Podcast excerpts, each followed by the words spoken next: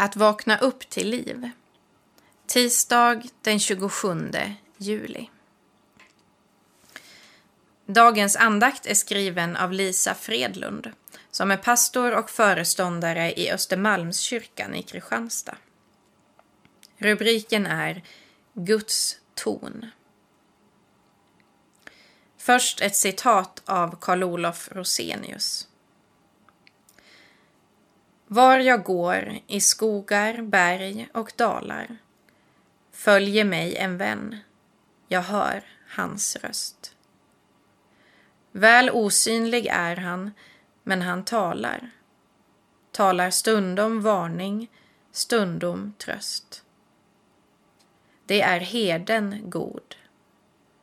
Väl var han döder, men han lever i all evighet. Sina får han följer, vårdar, föder med osäglig trofasthet.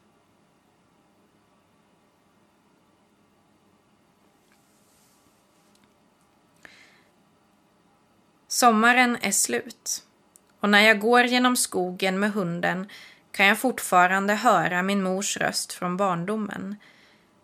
Hur den göd genom träden när vi letade efter min lillebror. Han hade tagit en egen tur på svamprundan. Var var han? Ropet, tonen i rösten som skar sig, oron som ekade genom skogen med hans namn. Tonen av rädsla och oro hos en förälder.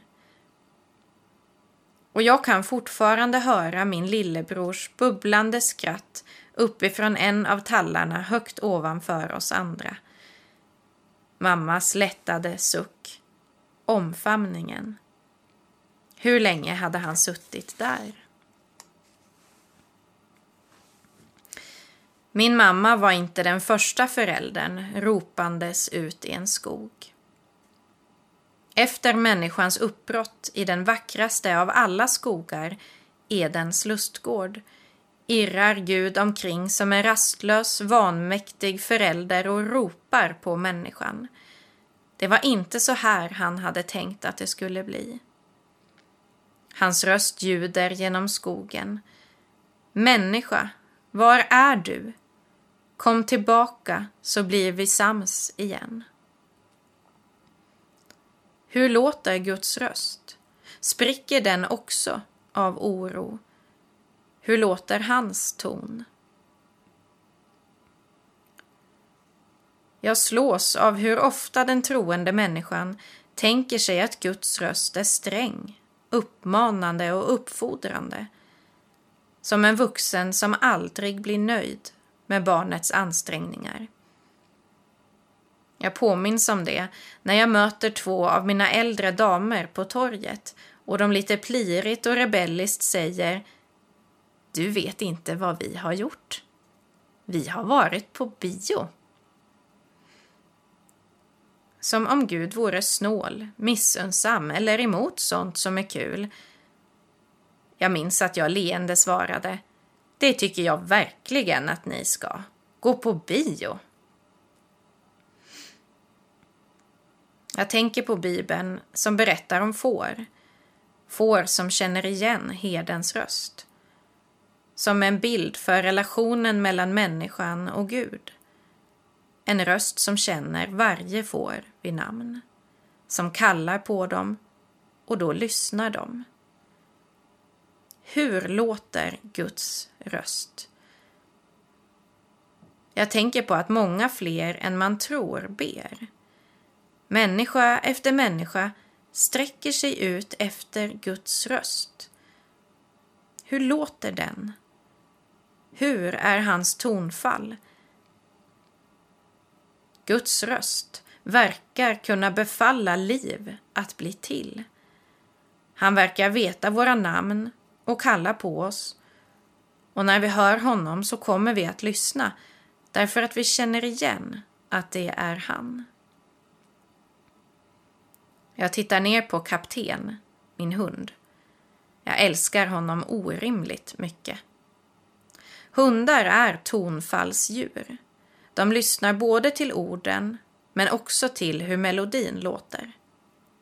Hur låter Mattes röst? Är den glad, arg, bestämd eller på lekhumör? Han hör precis vilken sinnesstämning jag har.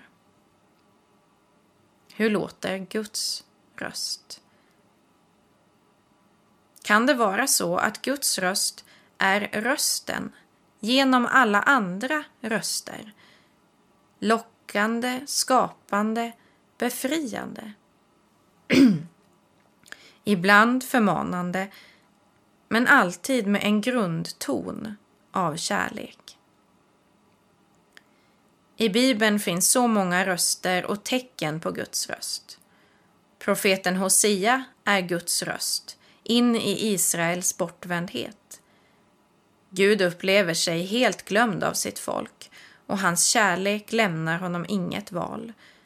Han utbrister i sin vanmakt. Jag ska locka henne ut i öknen och där ska jag tala till hennes hjärta. Guds ton lockar och talar och vi känner igen att det är han. Vi ber. Herre, du vet att jag omges av så många röster. Låt mig få höra din röst, hur du säger mitt namn. Låt mig få höra din röst genom alla röster. Och hjälp mig att lita på att du är god. Amen.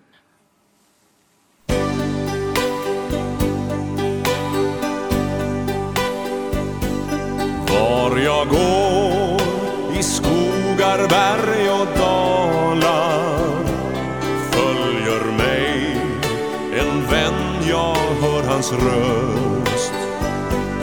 Väl osynlig är han, men han talar talar stund om varning, stund om tröst.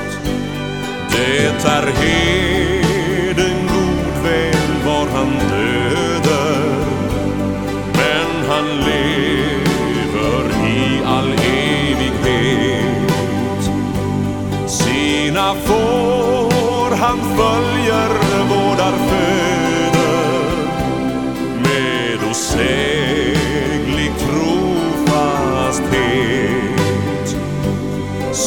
Sina får. Han följer, vårdar, föder. Med osäglig trofasthet.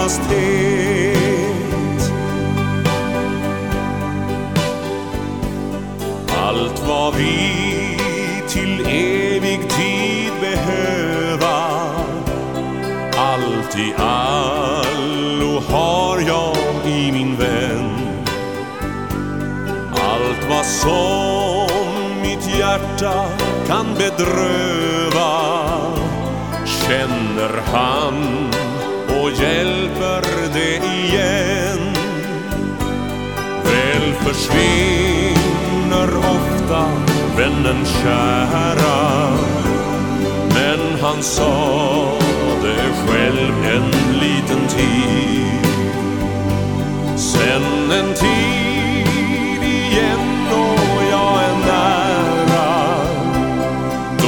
blir åter